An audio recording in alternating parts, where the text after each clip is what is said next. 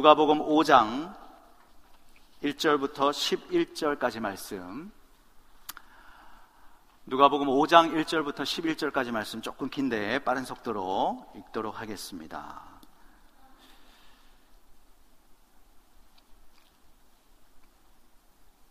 제가 말씀을 봉독해 올리겠습니다. 무리가 몰려와서 하나님의 말씀을 들을새 예수는 게네사렛, 게네사렛 호숫가에 서서 호숫가에 배 두 척이 있는 것을 보시니 어부들은 배에서 나와서 그물을 씻는지라. 예수께서 한 배에 오르시니 그 배는 시몬의 배라. 육지에서 조금 떼기를 청하시고 앉으사 배에서 무리를 가르치시더니 말씀을 마치시고 시몬에게 이르시되 깊은 데로 가서 그물을 내려 고기를 잡으라. 시몬이 대답하여 이르되 선생님 우리들이 밤이 새도록 수고하였으되 잡은 것이 없지만은 말씀에 의지하여 내가 그물을 내리리이다 하고 그렇게 하니 고기를 잡은 것이 심이 많아 그물이 찢어지는지라. 이에 다른 배에 있는 동물들에게 손짓하여 와서 도와달라 하니 그들이 와서 두 배의 채움에 잠기게 되었더라. 시몬 베드로가 이를 보고 예수의 무릎 아래에 엎드려 이르되 주여 나를 떠나소서. 나는 죄인으로소이다 하니. 이는 자기 및 자기와 함께 있는 모든 사람이 고기 잡힌 것으로 말미암아 놀라고 세베대의 아들로서 시몬의 동업자인 야고보와 요한도 놀랐습니다. 예수께서 시몬에게 이르시되 무서워하지 말라 이제 후로는 내가 사람을 취하리라 하시니 함께 읽겠습니다. 그들이 배들을 육지에 대고 모든 것을 버려두고 예수를 따르니라. 아멘. 지난 주간 보셨다시피 VBS 여름 성경학교를 잘 마쳤습니다. 주제가 뭐였는지 기억하십니까? 아까 마크에 나왔는데요. Make waves. 파도를 일으키고 물결을 일으키는 그러한 상징이죠. 작년들도 우리 어른들도 VBS를 해야 될 것 같습니다. 제가 거기서 배운 한 가지를 여러분들과 나누고 싶습니다. 오른손 한번 드시겠어요? 이렇게 해서 God 할 때 대문자 어떻게 G를 이렇게 그리죠? G를 한번 해볼게요. God. 그 다음에 지구를 이렇게 붙듭니다. Created, created, created. 그리고 us, us. 그리고 to make waves 어떻게 할까요? 웨이브를 타셔야 됩니다. make waves 이렇게. 이거 잘하시는 분들은 몸까지 이렇게 하시던데 저는 뻣뻣해서 이게 안 됩니다. God created us to make waves. 제가 BBS를 보면서 이 로고 마크를 보면서 생각난 미술 작품이 하나가 있는데요. 가츠시카 호쿠사이라고 하는 화가의 일본 화가인데요. 가나가와 해변의 높은 파도 아래라고 하는 작품입니다. 그냥 평범한 평범해 보이는 작품 같죠. 목판화입니다. 판화 스타일로 목판화로 그려진 작품인데 이 평범한 작품이 뭐가 대단하냐? 우리는 너무 좋은 데 살고 있어요, 여러분. 여기서 40분 거리만 가면 저도 아이들 데리고 한번 갔었는데 DC에 National Gallery of Art가 있어요. 미술관이 있죠. 거기 가면 뭐 클림트부터 시작해서 빈센트 반고흐, 뭐 모네, 마네, 르누아르 이런 유명한 화가들의 작품들이 어마어마하게 값으로 매길 수 없는 작품들이 거기 있습니다. 빈센트 반고흐 그리고 클로드 모네, 르누아르 이런 사람들이요. 이 파도 그림 하나에 큰 영향을 받았다는 것입니다. 인상파, 인상주의 화가들이 여기서 영감을 얻고 은혜를 받은 것입니다. 빈센트 반고 작품 여러분 아시죠? 뭔가 비슷하죠? 소용돌이 치는 저 파도같이 휘감기는 저것이 바로 이 가치시카 호쿠 사이에 저 파도 그림에 영향을 받았다. 이렇게 봅니다. 줄 베른이라고 하는 작가가 있는데요. 이름은 잘 몰라도 우리 15소년 표류기 아시죠? 15소년 표류기 어릴 때 우리 많이 읽었는데 줄베른이라고 하는 작가가 해저 이발리라고 하는 그 자신의 책에서 파도에 대해서 이렇게 말했습니다. 파도는 공기를 잡아서 바다 밑으로 산소와 함께 생기를 내려보내는 역할을 하는 것이다. 파도가 이렇게 해서 공기를 확 잡아서 산소를 끌어들여서 바다 밑으로 생기를 불어넣는다. 아주 흥미로운 말을 했습니다. 예수님이 제자들을 부르시는데 예수님이 제자들을 부르실 때 무엇을 기대하고 부르셨을까요, 여러분? 예수님이 무엇을 기대하면서 제자들을 부르셨을까요? 아마 이 파도 같은 삶을 기대하고 부르셨지 않을까 저는 그렇게 생각합니다. 파도 같은 삶이 되게 하시려고 그들 한 명한 한 명을 부르셨을 것입니다. 성경에서 오늘 베드로를 부르시는 이 주님의 부르심 속에서 하나님 베드로를 부르실 때가 아니라 하나님 나 부르실 때 베드로의 그 부르심을 보면서 나를 부르시는 하나님의 그 음성을 듣고 그 부르심에 반응할 수 있는 이 시간 되길 원합니다. 주님이 베드로와 야고보와 요한을 지금 제자로 부르시는 장면을 묘사하고 있는데 그 부르심의 장소가 어딥니까? 게네사렛 호수다. 긴네렛이라고도 하고 우리가 잘 아는 갈릴리 호수라고도 하고 또 디베랴 바다라고도 하죠. 호수입니까? 바다입니까? 시카고에 가면 미시간 호수가 거의 뭐 바다지 않습니까? 수십 킬로에 달하는 킬로미터에 달하는 그러한 큰 호수 게네사렛 호수에 지금 주님이 서 계시는데 무리들이 몰려와서라고 했습니다. 무리들이 막 밀치고 밀치고 주님을 에워싸면서 막 몰려오는 거예요. 말씀을 들으려고. 그러니까 주님이 막 호숫가로 밀리겠지요.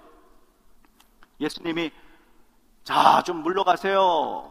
호숫가에 서서 내가 이제 말씀 전하겠습니다. 물러가세요 하시면 될 텐데 예수님이 어떻게 하시느냐? 배 두 척이 있는 것을 보시고 배에 오르셨다. 수상 무대를 삼으시고 배를 무대로 삼으셔 가지고 배에 오르시고 배를 조금 육지에서 멀게 하셨다 그랬습니다. 학자들이 실험을 했다 그래요. 갈릴리 호수에 가서 진짜 성경학자들이 실험을 해봤는데 배를 멀찍이 좀 띄워가지고 배 위에서 저 육지에다 대고 아무 마이크도 없이 말을 해봤다고 합니다. 그냥 평소 말하는 것처럼. 안녕하세요. 이렇게 얘기했는데 너무 생생하게 이 바람을 타고 그 소리가 옆에서 말하는 것처럼 들렸다는 것이에요. 예수님이 이 음향 효과를 잘 알고 지금 배에 오르셨을까요? 물론 그랬을 수도 있습니다만 배에 오르신 중요한 이유가 무엇입니까? 우리가 오늘 그것을 첫 번째로 한번 생각해 봅니다. 한 배에 오르시다라고 하는 것. 2절, 3절을 보시면 호숫가에 배 두 척이 있는 것을 보시니 어부들은 배에서 나와서 그물을 씻고 있었다. 예수께서 한 배에 오르셨는데 그 배는 시몬의 배다. 베드로죠. 그래서 배에서 무리를 가르치셨다 그랬습니다. 많은 무리에게 말씀을 가르치는 것도 중요한데 지금 주님은 베드로를 부르시고자 하는 의도가 있으셨다는 것이죠. 그래서 배에 오르셨습니다.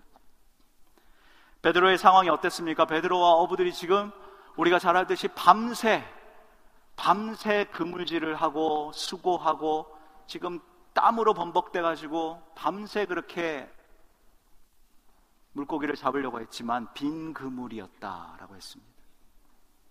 그래서 아무것도 잡지 못한 채에 피로에 쌓여서 허탕 실패죠. 그리고 지금 그물을 씻고 있는 겁니다. 그물이 뜯어진 거 다시 수리하고 내일 또 나가야 되니까 내일 또 먹고 살아야 하니까 똑같은 일상으로 또 그물을 씻고 정리하고 보통 일이 아니죠. 그물 속에 쓰레기가 있으면 치워내고 그 작업을 지금 하고 있는 중입니다. 실패했습니다. 빈 그물입니다. 공허합니다. 주님이 지금 그러한 상황에 있는 베드로와 어부들에게 다가가시는데 베드로의 그 배를 보시고 오르신 거예요. 베드로가 먼저 찾아간 것이 아니에요. 주님이 다 아시고 그 마음과 그 상황과 그 형편 다 아시고 지금 먼저 베드로의 배를 찾아오셔서 오르신 겁니다. 하나님께서 나를 부르실 때도 마찬가지입니다, 여러분. 이 밤새 수고한 베드로처럼 똑같은 일상 반복에 새벽같이 일어나서 밤늦게까지 우리는 열심히 수고하는데 열심히 일하고 수고해도 내 손에는 빈손인 것 같아. 그저 열심히 열심히 무언가를 하긴 했는데 공허해. 직장에서 열심히 했는데 나는 실패자인 것 같아요. 자녀들 가정을 위해서 나는 열심히 한 것 같은데 부모로서 나는 실패자인 것 같아요. 세상의 물결에 흔들흔들거리면서 세상의 물결이 이 배를 흔들면 그냥 비틀거리는 그 배 위에 서 있는 것 같아요. 주님이 그럴 때 찾아오신 겁니다. 우리에게도 동일하게 주님은 우리가 그런 상황에 있을 때에 우리의 배에, 우리의 삶의 배에 올라오신다라고 하는 사실을 우리는 믿어야 합니다. 왜 그러십니까? 목적이 뭐예요? 은혜로 부르시기 위해 그렇습니다. 베드로의 배를 찾아가서 부르시는 주님을 한번 보십시오, 여러분. 주님이 몇 번 찾아갔습니까? 베드로를. 학자들 중에는 오늘 이 누가복음 5장에 베드로를 찾아가신 것이 처음이 아니라 마태복음에서도 요한복음에서도 먼저 주님이 베드로를 부르셨는데 베드로가 무슨 이유인지 몰라도 다시 고기 잡으러 갔다.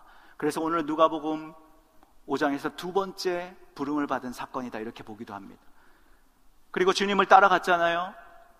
그리고 베드로가 어떻게 했습니까? 21장에 보면 요한복음 21장에 보면 다시 또 나는 물고기 잡으러 가노라. 주님을 배반하고 정말 무거운 마음을 안고 실패자로서 다시 내가 고기를 잡으러 가노라. 돌아갔을 때 주님이 디베레아 호수에 호숫가에서 또다시 베드로를 향해서 배 오른편에 그물을 던지라. 주님은 아마 베드로가 수십 번 배로 돌아갔어도 수십 번, 수백 번 찾아가셨을 것입니다. 그리고 불러내셨을 것입니다. 마크 부케넌 목사님의 열렬함이라고 하는 책에 보면요. 우리가 하나님을 불러낼 필요는 없다. 왜냐하면 바로 지금, 바로 여기 하나님은 계시기 때문이다. 우리는 우리를 불러낼 필요가 있다. 왜냐하면 하나님으로부터 도망치고 있기 때문이다. 라고 했습니다. 하나님 지금 우리가 예배하는 이 이 배 안에 하나님 함께 하십니다. 우리 안에 지금 말씀을 듣고 있는 여러분들 안에 여러분들의 그 배에 하나님 지금 오르고 올라 계십니다. 근데 우리는 배에 오르신 주님을 보지 못하고 자꾸 배에 오르신 주님을 떠나려고 합니다. 하나님은 이 시간도 먼저 하나님 나의 상황과 형편 다 하시고 먼저 나의 배에 오르셔서 나를 부르시고 계시다라고 하는 사실을 우리는 잊지 말아야 하겠습니다. 두 번째로 보면 말씀과 순종의 만남을 통한 기적. 베드로를 부르실 때 하나님은 말씀과 순종의 만남을 통한 기적을 보여주십니다. 배에 오르셔서 가지고요. 곧바로 베드로야 나를 따라오너라 하지 않으셨어요. 무리에게 말씀을 가르치십니다. 베드로의 배에 오르셔서 말씀을 먼저 듣게 하십니다. 하나님 나라와 복음에 관해서 아마 말씀하셨을 거예요. 그리고 말씀을 마치시고라고 되어 있지만 원어 의미를 보면 말씀을 전하시다가 도중에 그치시고라고 되어 있습니다. 무리에게 말씀을 전하시다가 주님의 목적은 베드로예요. 그래서 베드로에게 많은 무리에게 말씀을 전하시다가 베드로에게 깊은 곳에 가서 그물을 내려라 명령하십니다. 우리가 지금 다 함께 우리 모두에게 주시는 말씀을 듣지만 개인적인 나에게 주시는 말씀으로 받는 것은 너무나도 중요합니다. 지금 많은 무리에게 말씀을 전하시다가 베드로 한 사람에게 주시는 말씀으로 하나님이 주님이 이어가고 계십니다. 자, 베드로의 입장에서 이 말씀을 받았어요. 깊은 곳에, 깊은 곳에 금을 던져 우리 찬양하잖아요. 베드로의 입장이 어땠을까요? 이 말씀 듣고 낚시 전문가 아닙니까? 여러분, 전문가 출신 앞에서 지금 주님의 직업이 뭐죠? 예수님의 직업 목수, 낚시의 전문가 앞에서 지금 목수 출신의 선생님이란 분이 와가지고 이래라 저래라 깊은 곳에 가서 그물 던져 이렇게 명령합니다. 제가 대학에서 성악을 전공할 때 고등학교 친구들을 만난 적이 있는데요. 제가 이제 음대에 들어갔다라고 하는 사실을 친구들이 듣고 그 중에서 제일 친한 친구가 경제학을 전공하는 친구가 있었는데 음악에 대해서 잘 몰라요. 근데 제가 이제 음대에 들어갔다니까 축하한다고 이제 만나자 해서 만나서 얘기하는데 갑자기 이 친구가 화제 대화를 하는데 화제의 중심이 음악 얘기를 하는 거예요. 저한테 막 뭐 성악가가 누가 어떻고 뭐 베르디 푸치니 오페라가 어떻고 뭐 아, 발성이 어떻고 뭐 이러면서 아는 모든 음악적인 지식을 다 꺼내서 막 얘기를 하는 겁니다. 이제 저하고 대화의 코드를 좀 맞춰보려고 노력하는 게 보여요. 근데 제가 그 얘기를 딱 듣고 있는데요. 어쨌든 저는 입시 때부터 계속 그냥 그냥 눈만 뜨면은 호흡 얘기, 발성 얘기, 대학 4년 동안 그거 아닙니까? 계속 오페라 음악 듣고 가곡 듣고 근데 딱 보이는 거죠. 아, 이 친구가 공부 엄청 하고 왔구나. 비전문가인데 뭔가 이게 얘기를 아는 척은 많이 하고 얘기를 하는데 확실하게 아는 것 같지 않아요. 다 보이는 거예요. 여러분 노래하는 사람들이 이렇게 딱 보면요 전공자들은요 아 이분이 발성을 제대로 배워서 지금 하시는구나 얼굴 표정 보면 압니다 입 모양을 딱 보면요 아 이분이 성악을 조금 배웠었구나 보여요 베드로는 고기잡이 전문가입니다, 여러분. 밤새 고기 잡았다가 허탕 쳤어요. 낚시 잘 하시는 분들, 오늘 이 주일에 낚시 잘 하시는 분들이 이 배에 들어오셔야 되는데 지금 다른 배에 오르시고 계신 건 아닌지 모르겠는데. 낚시 잘 하시는 분들은요, 아, 아무리 노력하고, 아, 요때 물고기 잘 잡혀. 어디 가면 잘 잡혀. 언제 나가면 잘 잡혀. 알아요. 그런데 밤새 수고했는데 안 잡히고 허탕이면 오늘은 정말 이거는 어쩔 수 없는 날이야. 포기하는 거예요. 근데 지금 대낮인데요. 대낮에는 깊은 곳에 물고기가 없습니다. 깊은 곳에 대낮에 그물을 내려. 그리고 지금 그물 정리 다 해놨잖아요. 내일 이제 나가려고 준비 다 해놨는데 다시 갖고 가서 그물을 내려 그러면 이거 또 그물 내렸다가 허탕 치면은 또 그물 정리해야 되고 쓰레기 치워야 되고 보통 일이 아닌데 베드로가 뭐라고 합니까? 5절 6절 보시면 밤이 새도록 수고하였을 때 잡은 것이 없지만은 말씀에 의지하여 내가 그물을 내리리다 하고 그렇게 하니 그랬습니다. 그렇게 하니 어떻게 됐어요? 그물이 찢어질 정도로 물고기가 올라왔습니다. 베드로가 여러분 큰 믿음이었을까요? 우리는 말씀에 순종 그러면 여기서 큰 믿음으로 네 선생님 이러고 내렸다고 생각하죠. 막 고민이 많이 됐을 거예요. 그리고 막 어처구니가 없었을 수도 있어요. 그런데 베드로는 배 안에서 나의 배에 오르셔서 말씀을 전하시는 그 주님의 말씀을 듣는데요. 그 물을 기우면서도 그 말씀을 듣는데요. 왠지 그 말씀 속에서 이분이 믿음이 가.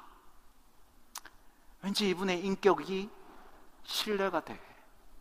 인품과 인격과 무언가 범상, 범상치 않은 하나님이 보내신 그런 사람 같아.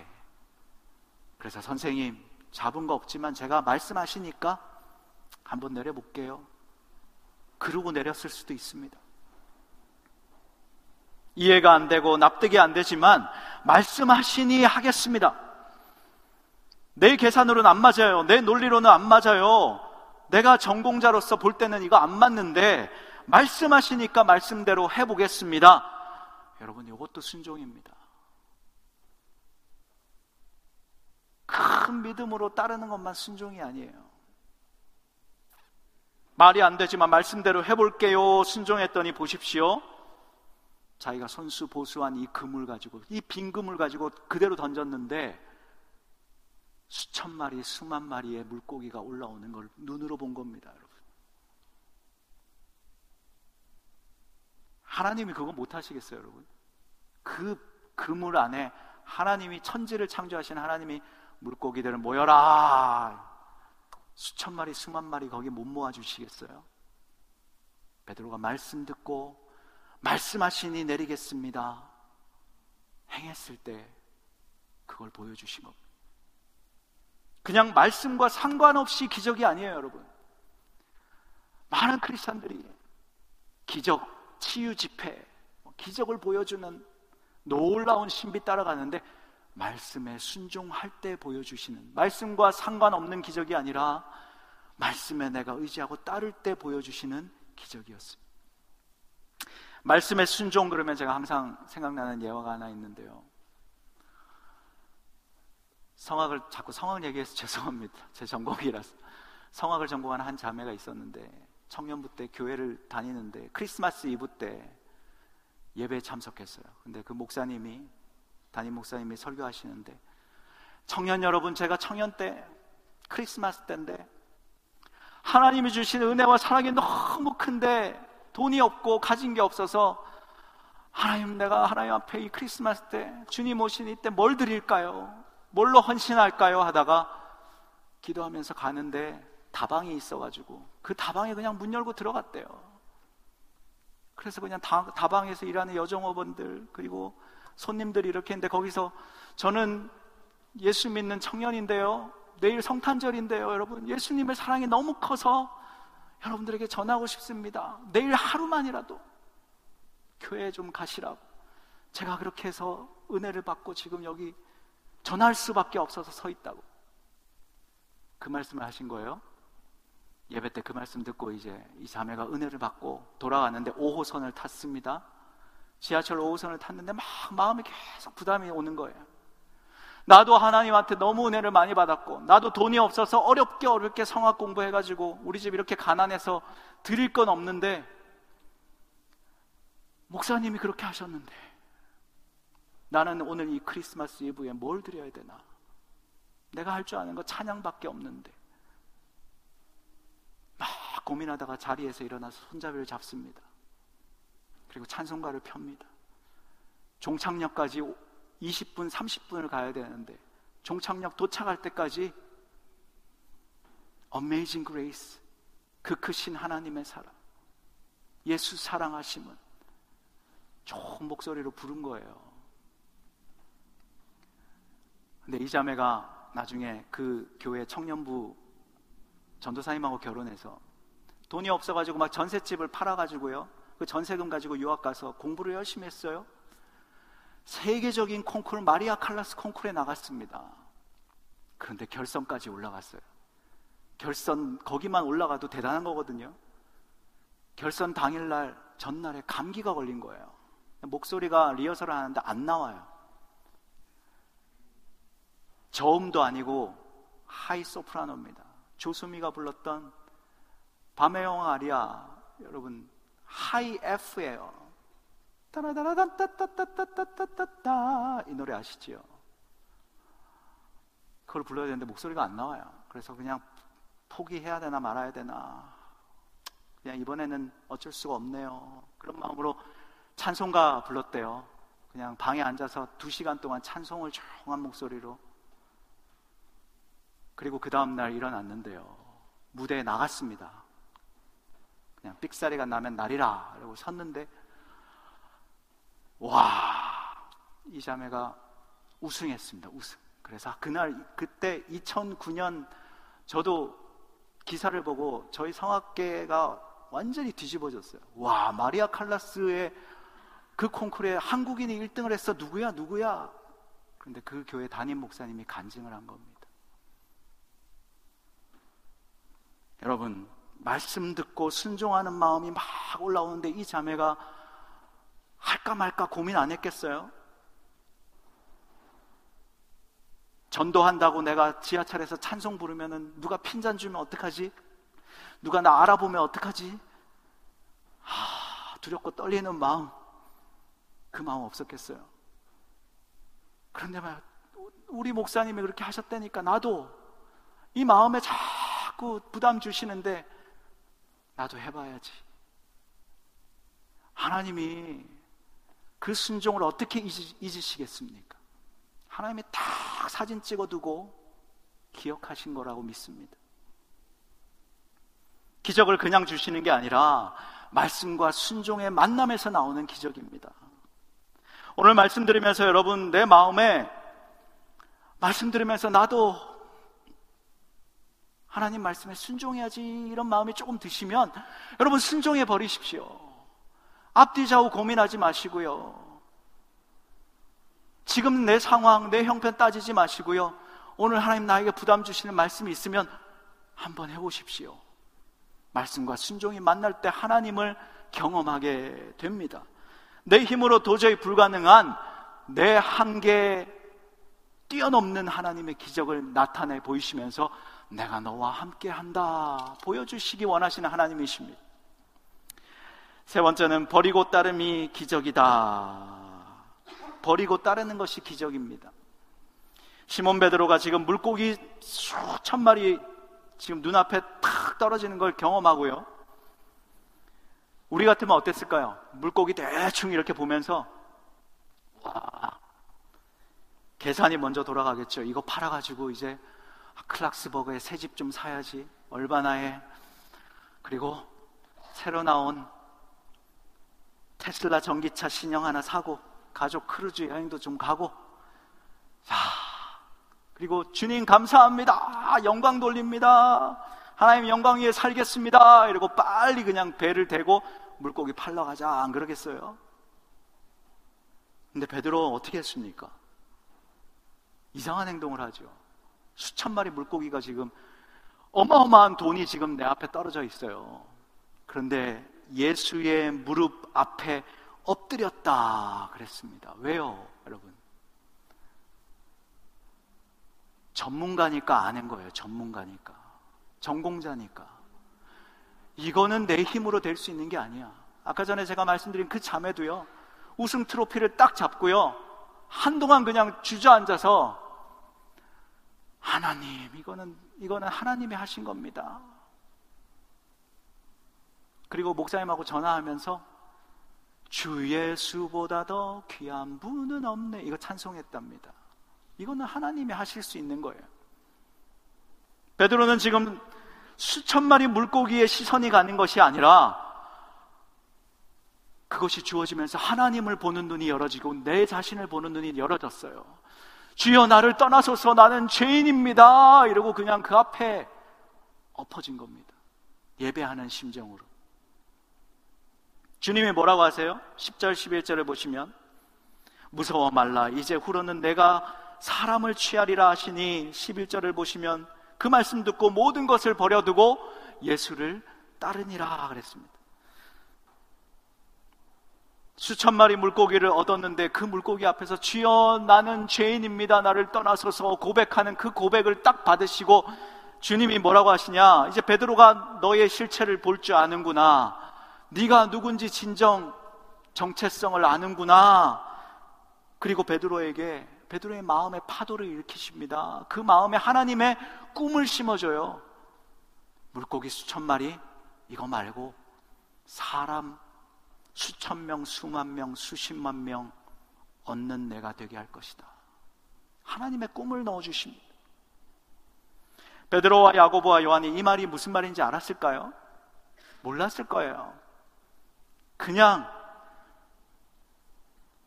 얘들은 그 말씀 듣고 이 기적을 보고 다 버려두고 예수님을 따랐다 그랬습니다. 배도 버리고 물고기 버리고 또 다른 성경에 보면 가족들 뒤로 하고 다 버리고 예수를 따르니라. 우리 모습을 한번 생각해 볼까요, 여러분? 주님이 우리 삶의 배에 올라오셔서 물고기 이만큼 수천 수억 벌 수 있도록 단번에 허락해 주셨습니다. 우리도 아, 주, 주님, 우리도 그거 보고 주님 우리를 떠나소서 할 거예요. 떠나시되 그냥 주님만 떠나세요.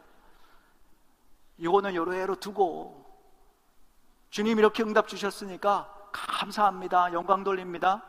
그리고 잠시 떠나 계시다가 또 내가 실패하고 쓰러지면 빈그물이 되면 그때 와서 도와주십시오. 그럴 겁니다. 주님은 다 버리고 나를 따르라 하시는데 우리는 좋은 일자리, 좋은 직장, 또 돈 벌 기회가 내 안에 딱 주어져 있으면 버리고 떠나는 것이 아니라 그 배에 더 올라 있고 싶어 하죠. 그 기회를 어떻게 놓칩니까? 그죠?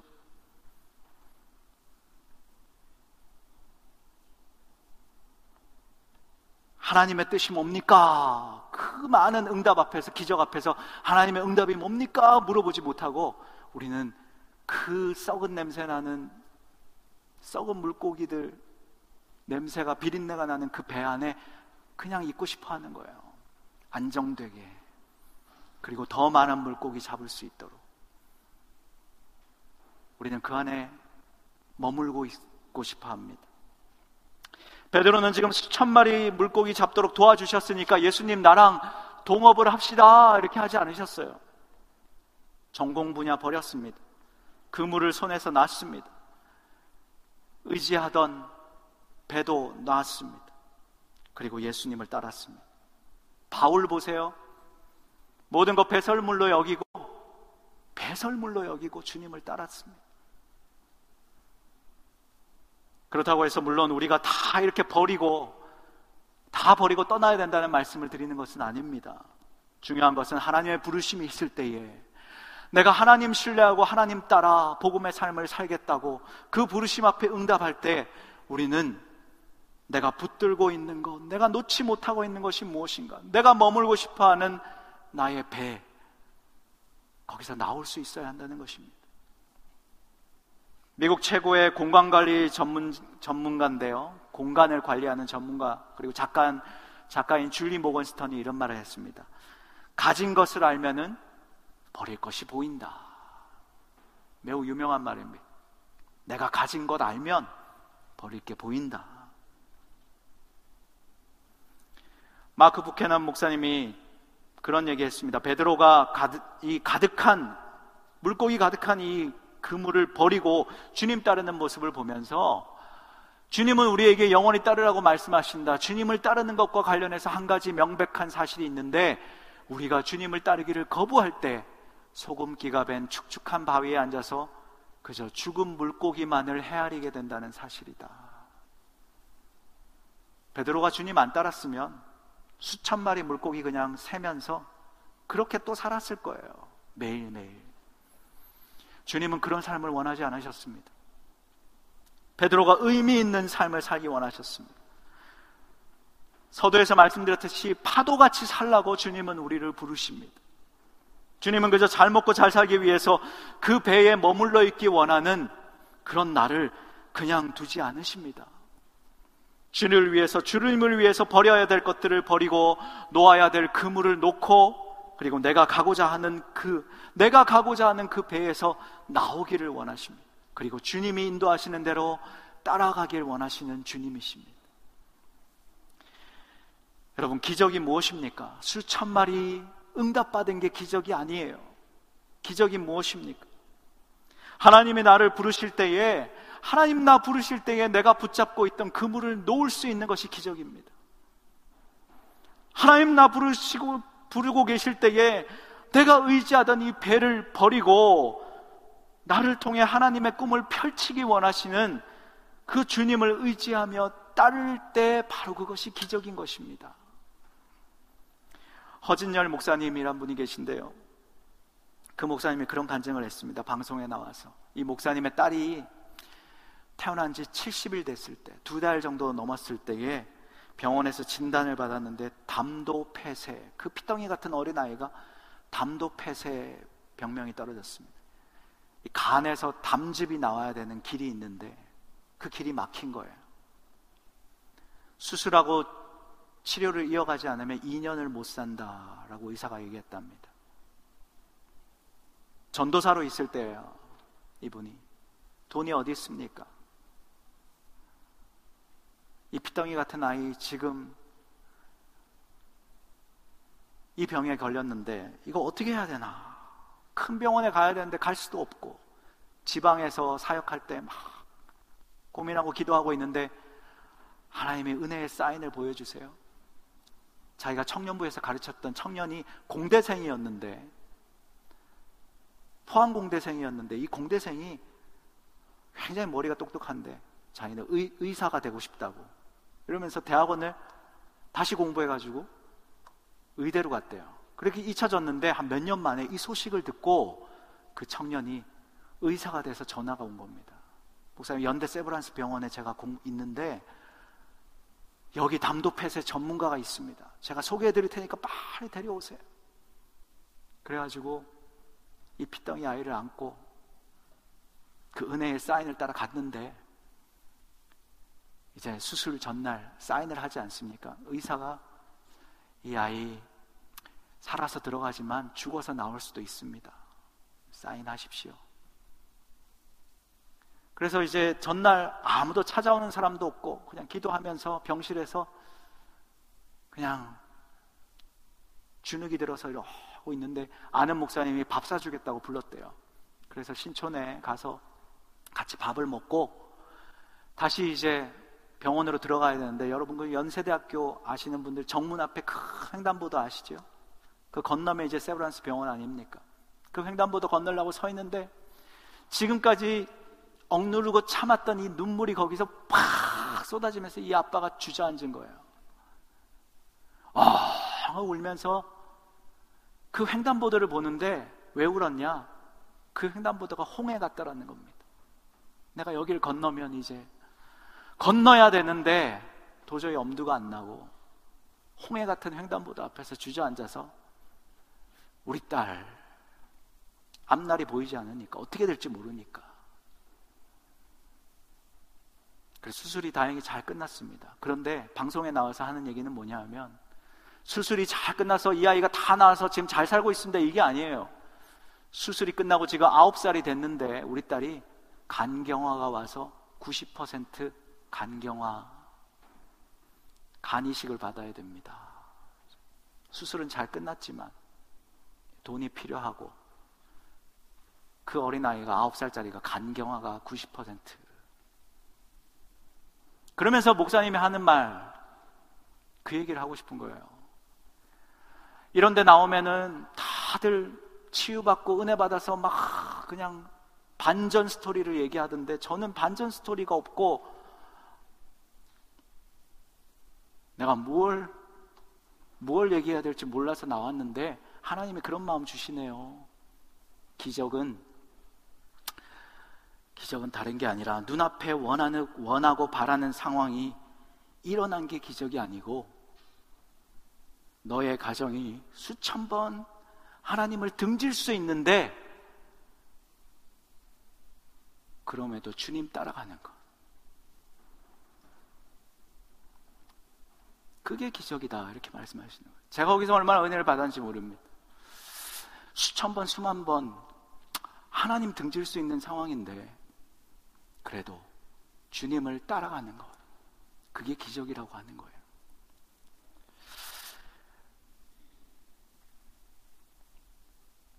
지금 여러분들 중에서도 그런 길을 가고 계신 분이 계시다면 여러분 기적을 경험하고 있는 것입니다. 이 상황에서 하나님 보이지 않고 하나님 따라갈 수 없고 하나님 등질 수 있는 상황인데 그래도 묵묵히 주님 따라가고 있습니다. 여러분 그게 하나님 여러분에게 주신 기적입니다.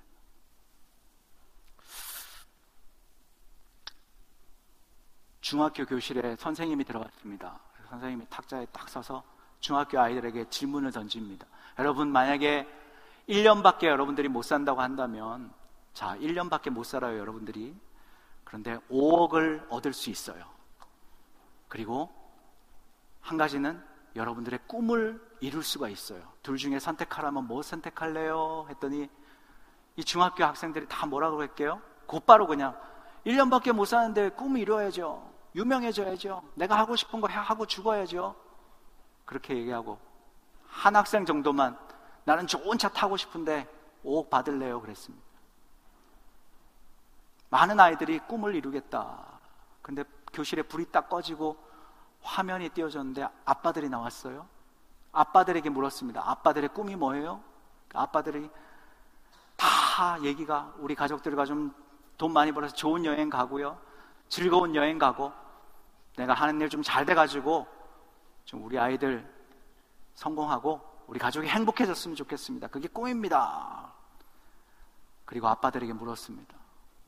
5억 받을 수 있고 꿈을 이룰 수 있다면 아빠들 뭐 선택할래요? 했더니 아빠들이 하나같이 다 생각에 잠기더니요. 5억을 받아야죠. 아빠들은 하나같이 5억을 받아야죠. 내가 1년밖에 못 사는데 뭐 내가 내 꿈이 무슨 소용이 있습니까?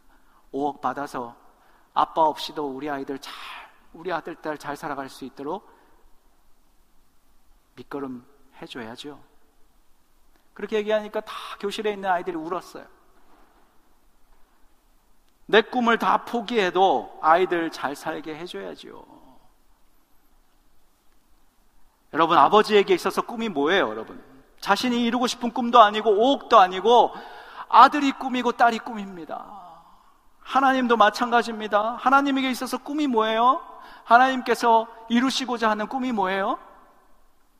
내가 꿈이에요, 내가. 여러분, 한 분 한 분이 꿈입니다. 하나님의 꿈. 하나님이 그 꿈이 있기 때문에 많은 무리들에게 말씀 전하시지만, 베드로 한 사람, 하나님의 꿈을 걸고 큰 파도가 돼서 많은 영향력을 끼칠 수 있는 그 베드로 그 꿈을 위해서 하나님이 배에 오르신 거예요. 베드로가 어떤 사람이에요, 여러분? 성질 급하고 다혈질이고 배신자라고 그냥 실패하고 실패하고 실패하는 이 베드로 그러나 하나님이 그를 어떻게 만드셨습니까? 수천 마리의 물고기 정도가 아니라 교회를 확장시켜가고 교회를 세워가는 위대한 인물로 하나님의 꿈을 이루셨지 않습니까? 하나님 오늘 우리의 배에 올라오셔서 우리에게 꿈을 걸어 놓으시고 우리 한 사람 한 사람이 하나님의 꿈으로서 위대한 하나님의 꿈을 이루는 그러한 삶을 살아갈 수 있도록 그러한 파도 같은 삶을 살아가도록 하나님 우리 삶의 배에 오르십니다. 오늘 설교 제목이 찬양의 제목이에요. 하나님의 은혜를 작곡한 신상우 씨의 곡인데 박정호 장로님이 찬양했습니다. 하나님 나 부르실 때에 내 어리석음 다 보셨지만 그 어리석음을 멸시치 않고 지혜로 바꾸셨네. 하나님 나 부르실 때에 내 약함 하셨지만 그 약함까지도 멸시치 않고 능력으로 바꾸셨네. 그런 찬양이에요. 하나님은 오늘도 make waves 큰 파도를 일으키시려고 하는 꿈을 가지시고 우리 배에 올라오셔서 말씀 주십니다. 우리가 이 말씀에 순종하고 이 말씀 붙들고 우리가 주님 따라가고자 내가 가지고 있는 것들을 버리고 주님을 신뢰하고 주님의 부르심 따라갈 때에 우리가 살아가는 이 삶 속에서 큰 파도를 일으키실 겁니다. 뭔가 위대한 일이 아니라 내 가족과 내 일터와 내 주변에 있는 사람들과 이 지역과 우리 교회 가운데에 하나님 나 한 사람의 순종을 통해서 예수 그리스도 은혜의 파도, 사랑의 파도를 흘려보내실 것입니다. 그리고 파도의 역할이 생기를 불어넣는다 하지, 하지 않았습니까? 많은 사람들에게 예수 무브먼트, 예수를 전하는 이 파도를 통해서 사람들을 살려내고 생기를 불어넣어주는 그 큰 파도의 역할을 우리 한 사람 한 사람을 통해서 하나님 이루시려고 오늘 우리에게 꿈을 주시고 우리 삶의 배에 오르시는 주님이심을 기억할 수 있기를 축복합니다. 오늘 베드로에게 주신 이 은혜, 베드로를 부르신 그 주님의 부르심, 나에게 주시는 부르심으로 듣고 모두가 말씀에 절대 순종하며 일어나는 우리 모두 되길 축복합니다. 기도하시겠습니다. 실패와 낙심 가운데 있는 베드로에게 찾아가셔서 말씀을 주시고 순종을 받아내신 주님, 기적을 통해서 주님의 능력을 나타내시며 나를 따르라 명하신 주님의 그 부르심이 오늘 이 시간 이 자리에 나를 향해 부르시는 부르심인 줄 믿습니다. 하나님, 하나님 나 부르실 때에 오직 말씀에 순종함으로 하나님을 신뢰함으로 내가 붙든 그물을 던지고 주님을 따르는 절대 순종을 결단하게 하여 주시옵소서 감사드리며 예수님 이름으로 기도합니다. 아멘.